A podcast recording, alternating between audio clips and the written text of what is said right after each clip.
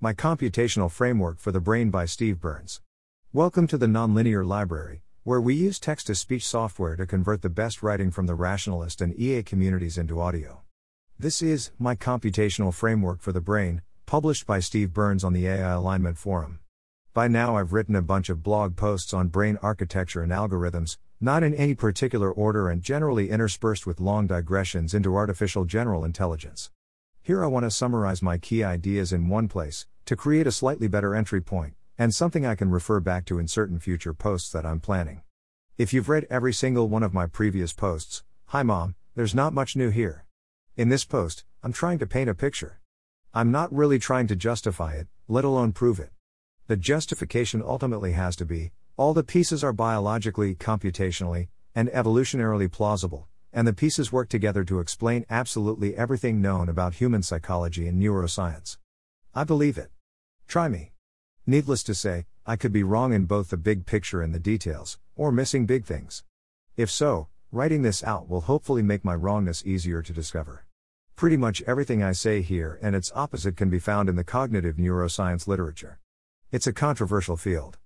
I make no pretense to originality, with one exception noted below, but can't be bothered to put in actual references. My previous posts have a bit more background, or just ask me if you're interested, Ton. So let's start in on the seven guiding principles for how I think about the brain. 1. Two subsystems, neocortex and subcortex. This is the starting point. I think it's absolutely critical. The brain consists of two subsystems. The neocortex is the home of human intelligence as we would recognize it, our beliefs, goals, ability to plan and learn and understand, every aspect of our conscious awareness, etc., etc. All mammals have a neocortex. Birds and lizards have an homologous and functionally equivalent structure called the pallium. Some other parts of the brain, hippocampus, parts of the thalamus and basal ganglia and cerebellum, see further discussion here, help the neocortex do its calculations, and I lump them into the neocortex subsystem. I'll use the term subcortex for the rest of the brain, brainstem, hypothalamus, etc. Aside, is this the triune brain theory? No. Triune brain theory is, from what I gather, a collection of ideas about brain evolution and function, most of which are wrong. One aspect of triune brain theory is putting a lot of emphasis on the distinction between neocortical calculations and subcortical calculations. I like that part. I'm keeping that part, and I'm improving it by expanding the neocortex club to also include the thalamus, hippocampus, lizard pallium, etc., and then I'm ignoring everything else about triune brain theory. 2. Cortical uniformity. I claim that the neocortex is, to a first approximation, architecturally uniform, i.e., all parts of it are running the same generic learning algorithm in a massively parallelized way. The two caveats to cortical uniformity, spelled out in more detail at that link, are there are sorta hyperparameters on the generic learning algorithm which are set differently in different parts of the neocortex. For example, different regions have different densities of each neuron type, different thresholds for making new connections, which also depend on age, etc. This is not at all surprising. All learning algorithms inevitably have trade offs whose optimal settings depend on the domain that they're learning, no free lunch. As one of many examples of how even generic learning algorithms benefit from domain specific hyperparameters, if you've seen a pattern A then B then C recur 10 times in a row, you will start unconsciously expecting AB to be followed by C, but should you expect AB to be followed by C after seeing ABC only two times? Or what if you've seen the pattern ABC recur 72 times in a row, but then saw AB not C, twice? What should a learning algorithm expect in those cases? The answer depends on the domain, how regular versus random are the environmental patterns you're learning? How stable are they over time? The answer is presumably different for low level visual patterns versus motor control patterns, etc. There is a gross wiring diagram hard coded in the genome, i.e., set of connections between different neocortical regions and each other, and other parts of the brain. These connections later get refined and edited during learning. These make the learning process faster and more reliable by bringing together information streams with learnable relationships. For example, the wiring diagram seeds strong connections between toe related motor output areas and toe related proprioceptive, body position sense, input areas. We can learn relations between information streams without any help from the innate wiring diagram, by routing information around the cortex in more convoluted ways, See the Ian Waterman example here, but it's slower, more limited, and may consume conscious attention. Related to this is a diversity of training signals, for example, different parts of the neocortex are trained to predict different signals, and also different parts of the neocortex get different dopamine training signals, or even none at all. 3. Blank slate neocortex. Dot, but not blank slate subcortex. More on that below. Update To avoid confusion, I've more recently been calling this concept learning from scratch ISMC discussion in my later post Big Picture of Phasic Dopamine. I claim that the neocortex, and the rest of the telencephalon and cerebellum, starts out as a blank slate, just like an ML model initialized with random weights, the neocortex cannot make any correct predictions or do anything useful until it learns to do so from previous inputs, outputs, and rewards. In more neuroscience Y, and maybe less provocative, terms, I could say instead, the neocortex is a memory system. It's a really fancy memory system, it's highly structured to remember particular kinds of patterns and their relationships, and it comes with a sophisticated query language and so on, but at the end of the day, it's still a type of memory. And like any memory system, it is useless to the organism until it gradually accumulates information. Suggestively, if you go far enough back, the neocortex and hippocampus evolved out of the same ancient substructure, ref. By the way, I am not saying that the neocortex's algorithm is similar to today's ML algorithms. There's more than one blank slate learning algorithm. See image. A blank slate learning algorithm, as I'm using the term, is one that learns information from scratch. An example would be a machine learning model that starts with random weights and then proceeds with gradient descent. When you imagine a blank slate learning algorithm, you should not imagine an empty void that gets filled with data. You should imagine a machine that learns more and better patterns over time and writes those patterns into a memory bank, and blank slate just means that the memory bank starts out empty. There are many such machines, and they will learn different patterns and therefore do different things. See next section, and see also the discussion of hyperparameters in the previous section. Why do I think that the neocortex starts from a blank slate? Two types of reasons. Details of how I think the neocortical algorithm works, this is the main reason for me. For example, as I mentioned here, there's a theory I like that says that all feed forward signals, I'll define that in the next section, in the neocortex, which includes all signals coming into the neocortex from the outside it, plus many cortex to cortex signals, are re-encoded into the data format that the neocortex can best process, i.e., a set of sparse codes, with low overlap, uniform distribution, and some other nice properties, and this re-encoding is done by a pseudorandom process. If that's right, it would seem to categorically rule out anything but a blank slate starting point. More broadly, we know the algorithm can learn new concepts, and new relationships between concepts, without having any of those concepts baked in by evolution, for example, learning about rocket engine components. So, why not consider the possibility that that's all it does, from the very beginning? I can see vaguely how that would work, why that would be biologically plausible and evolutionarily adaptive, and I can't currently see any other way that the algorithm can work. Absence of evidence to the contrary, I have a post human instincts, symbol grounding, and the blank slate neocortex where I went through a list of universal human instincts, and didn't see anything inconsistent with a blank slate neocortex. The subcortex, which is absolutely not a blank slate, plays a big role in most of those. For example, the mouse has a brainstem bird detecting circuit wired directly to a brainstem running away circuit. More on this in a later section. Likewise, I've read about the capabilities of newborn humans and other animals, and still don't see any problem. I accept all challenges, try me. 4. What is the neocortical algorithm? 4.1. Analysis by synthesis plus planning by probabilistic inference. Analysis by synthesis means that the neocortex searches through a space of generative models for a model that predicts its upcoming inputs, both external inputs, like vision, and internal inputs, like proprioception and reward. Planning by probabilistic inference, term from here, means that we treat our own actions as probabilistic variables to be modeled, just like everything else. In other words, the neocortex's output lines, motor outputs, hormone outputs, etc., are the same type of signal as any generative model prediction, and processed in the same way. Here's how those come together. As discussed in predictive coding equals RL plus SL plus Bayes plus MPC, and shown in this figure below. The neocortex favors generative models that have been making correct predictions, and discards generative models that have been making predictions that are contradicted by input data, or by other favored generative models. And, the neocortex favors generative models which predict larger future reward, and discards generative models that predict smaller, or more negative, future reward. This combination allows both good epistemics, ever better understanding of the world, and good strategy, planning towards goals, in the same algorithm. This combination also has some epistemic and strategic failure modes, for example, a propensity to wishful thinking, but in a way that seems compatible with human psychology and behavior, which is likewise not perfectly optimal, if you haven't noticed. Again, see the link above for further discussion. Criteria by which generative models rise to prominence in the neocortex. See predictive coding equals RL plus SL plus Bayes plus MPC for detailed discussion. Note that EE is implemented by a very different mechanism than the other parts.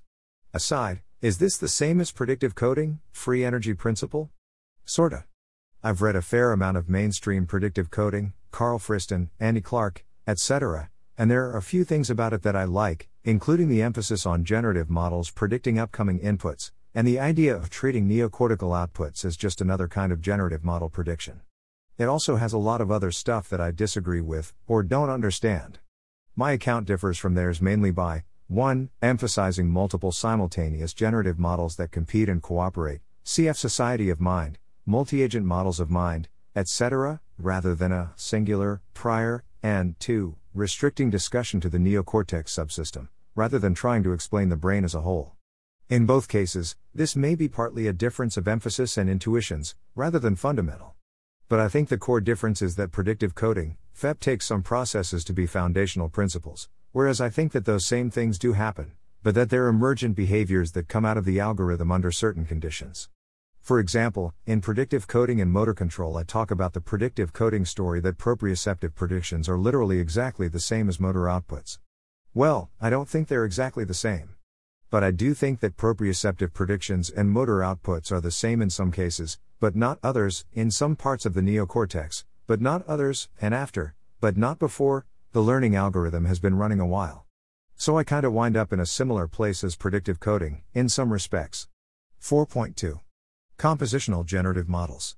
Each of the generative models consists of predictions that other generative models are on or off, and are predictions that input channels, coming from outside the neocortex, vision, hunger, reward, etc., are on or off. It's symbols all the way down.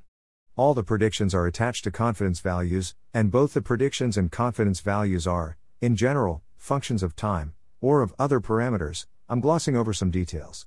The generative models are compositional, because if two of them make disjoint and or consistent predictions, you can create a new model that simply predicts that both of those two component models are active simultaneously. For example, we can snap together a purple generative model and a jar generative model to get a purple jar generative model. They are also compositional in other ways, for example, you can time sequence them by making a generative model that says generative model X happens and then generative model Y happens. PGM type message passing, among other things, the search process for the best set of simultaneously active generative model involves something at least vaguely analogous to message passing, belief propagation, in a probabilistic graphical model. Dileep George's vision model is a well fleshed out example. Hierarchies are part of the story but not everything, hierarchies are a special case of compositional generative models. A generative model for an image of 85 makes a strong prediction that there is an 8 generative model positioned next to a 5 generative model. The 8 generative model, in turn, makes strong predictions that certain contours and textures are present in the visual input stream. However, not all relations are hierarchical. The is a bird model makes a medium strength prediction that the is flying model is active, and the is flying model makes a medium strength prediction that the is a bird model is active. Neither is hierarchically above the other. As another example, the brain has a visual processing hierarchy, but as I understand it, studies show that the brain has loads of connections that don't respect the hierarchy. Feed forward and feedback signals, there are two important types of signals in the neocortex. A feedback signal is a generative model prediction, attached to a confidence level, which includes all the following. I predict that neocortical input line number 2433 will be active, with probability 0.6. I predict that generative model number 95738 will be active, with probability 0.4. I predict that neocortical output line number 185492 will be active, with probability 0.98 and this one is a self-fulfilling prophecy, as the feedback signal is also the output line. A feed-forward signal is an announcement that a certain signal is, in fact, active right now, which includes all the following. Neocortical input line number 2433 is currently active. Generative model number 95738 is currently active. There are about 10 times more feedback connections than feed-forward connections in the neocortex, I guess for algorithmic reasons I don't currently understand. In a hierarchy, the top down signals are feedback, and the bottom up signals are feedforward. The terminology here is a bit unfortunate. In a motor output hierarchy, we think of information flowing forward from high level motion plan to low level muscle control signals, but that's the feedback direction. The forward back terminology works better for sensory input hierarchies. Some people say top down and bottom up instead of feedback and feed forward respectively, which is nice and intuitive for both input and output hierarchies. But then that terminology gets confusing when we talk about non hierarchical connections. Oh well. I'll also note here that mainstream predictive coding discussions sometimes talk about feedback signals being associated with confidence intervals for analog feedforward signals, rather than confidence levels for binary feedforward signals. I changed it on purpose. I like my version better. 5. The subcortex steers the neocortex towards biologically adaptive behaviors. The blank slate neocortex can learn to predict input patterns, but it needs guidance to do biologically adaptive things. So, one of the jobs of the subcortex is to try to steer the neocortex, and the subcortex's main tool for this task is its ability to send rewards to the neocortex at the appropriate times. Everything that humans reliably and adaptively do with their intelligence, from liking food to making friends, depends on the various reward determining calculations hardwired into the subcortex. 6. The neocortex is a black box from the perspective of the subcortex. So, steering the neocortex is tricky. Only the neocortex subsystem has an intelligent world model. Imagine you just lost a big bet, and now you can't pay back your debt to the loan shark. That's bad. The subcortex, hypothalamus, and brainstem needs to send negative rewards to the neocortex. But how can it know? How can the subcortex have any idea what's going on? It has no concept of a bet, or debt, or payment or loan shark. This is a very general problem. I think there are two basic ingredients in the solution. Here's a diagram to refer to, based on the one I put in inner alignment in the brain. Schematic illustration of some aspects of the relationship between subcortex and neocortex. See also my previous post Inner Alignment in the Brain for more on this. Update June 2021 I would no longer draw the diagram this way, see here. The biggest difference is, I would not draw a direct line from neocortex to a hormone change, for example, instead the cortex would ask the subcortex, hypothalamus plus brainstem, to make that hormone change, and then the subcortex might or might not comply with that recommendation. I guess the way I drew it here is more like somatic marker hypothesis. 6.1 The subcortex can learn what's going on in the world via its own, parallel, sensory processing system. Thus, for example, we have the well known visual processing system in our visual cortex, and we have the lesser known visual processing system in our midbrain, superior colliculus. Ditto for touch, smell, proprioception, nociception, etc. While they have similar inputs, these two sensory processing systems could not be more different. The neocortex fits its inputs into a huge, open ended predictive world model, but the subcortex instead has a small and hardwired ontology consisting of evolutionarily relevant inputs that it can recognize, like faces, human speech sounds, spiders, snakes, looking down from a great height, various tastes and smells, stimuli that call for flinching, stimuli that one should orient towards, etc., etc., and these hardwired recognition circuits are connected to hardwired responses. For example, babies learn to recognize faces quickly and reliably in part because the midbrain sensory processing system knows what a face looks like, and when it sees one, it will saccade to it, and thus the neocortex will spend disproportionate time building predictive models of faces. Or better yet, instead of saccading to faces itself, the subcortex can reward the neocortex each time it detects that it is looking at a face. Then the neocortex will go off looking for faces, using its neocortex superpowers to learn arbitrary patterns of sensory inputs and motor outputs that tend to result in looking at people's faces. 6.2 The subcortex can see the neocortex's outputs, which include not only prediction but imagination, memory, and empathetic simulations of other people. For example, if the neocortex never predicts or imagines any reward, then the subcortex can guess that the neocortex has a grim assessment of its prospects for the future. I'll discuss that particular example much more in an upcoming post on depression. Update That was wrong. See better discussion here. To squeeze more information out of the neocortex, the subcortex can also teach the neocortex to reveal when it is thinking of one of the situations in the subcortex's small hardwired ontology faces, spiders, sweet tastes, etc. See above. For example, if the subcortex rewards the neocortex for cringing in advance of pain, then the neocortex will learn to favor pain prediction generative models that also send out cringe motor commands. And thus, eventually, It will also start sending weak cringe motor commands when imagining future pain, or when empathically simulating someone in pain, and the subcortex can detect that, and issue hardwired responses in turn. Update I now think the subcortex rewards the neocortex for cringing in advance of pain is probably not quite the right mechanism. See here.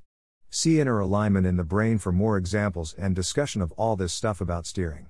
Unlike most of the other stuff here, I haven't seen anything in the literature that takes how does the subcortex steer the neocortex to be a problem that needs to be solved, let alone that solves it.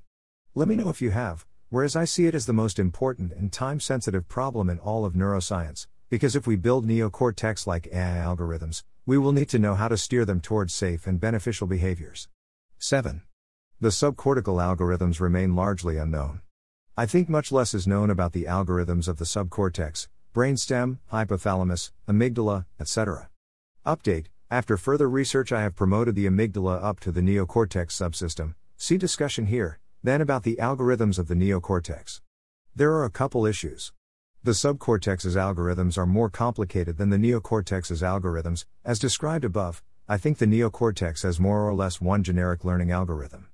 Sure, it consists of many interlocking parts, but it has an overall logic. The subcortex, by contrast, has circuitry for detecting and flinching away from an incoming projectile, circuitry for detecting spiders in the visual field, circuitry for, somehow, implementing lots of different social instincts, etc. etc. I doubt all these things strongly overlap each other, though I don't know that for sure. That makes it harder to figure out what's going on. I don't think the algorithms are complicated in the sense of mysterious and sophisticated. Unlike the neocortex, I don't think these algorithms are doing anything where a machine learning expert couldn't sit down and implement something functionally equivalent in PyTorch right now. I think they are complicated in that they have a complicated specification. This kind of input produces that kind of output, and this other kind of input produces this other kind of output, etc., etc., etc., and this specification what we need to work out. Fewer people are working on subcortical algorithms than the neocortex's algorithms. The neocortex is the center of human intelligence and cognition.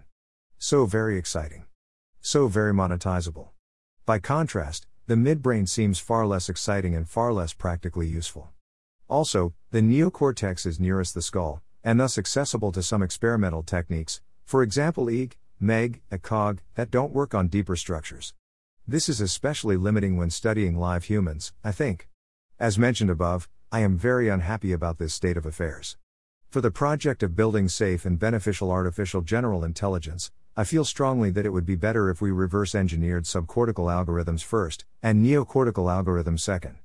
Edited to add, if at all.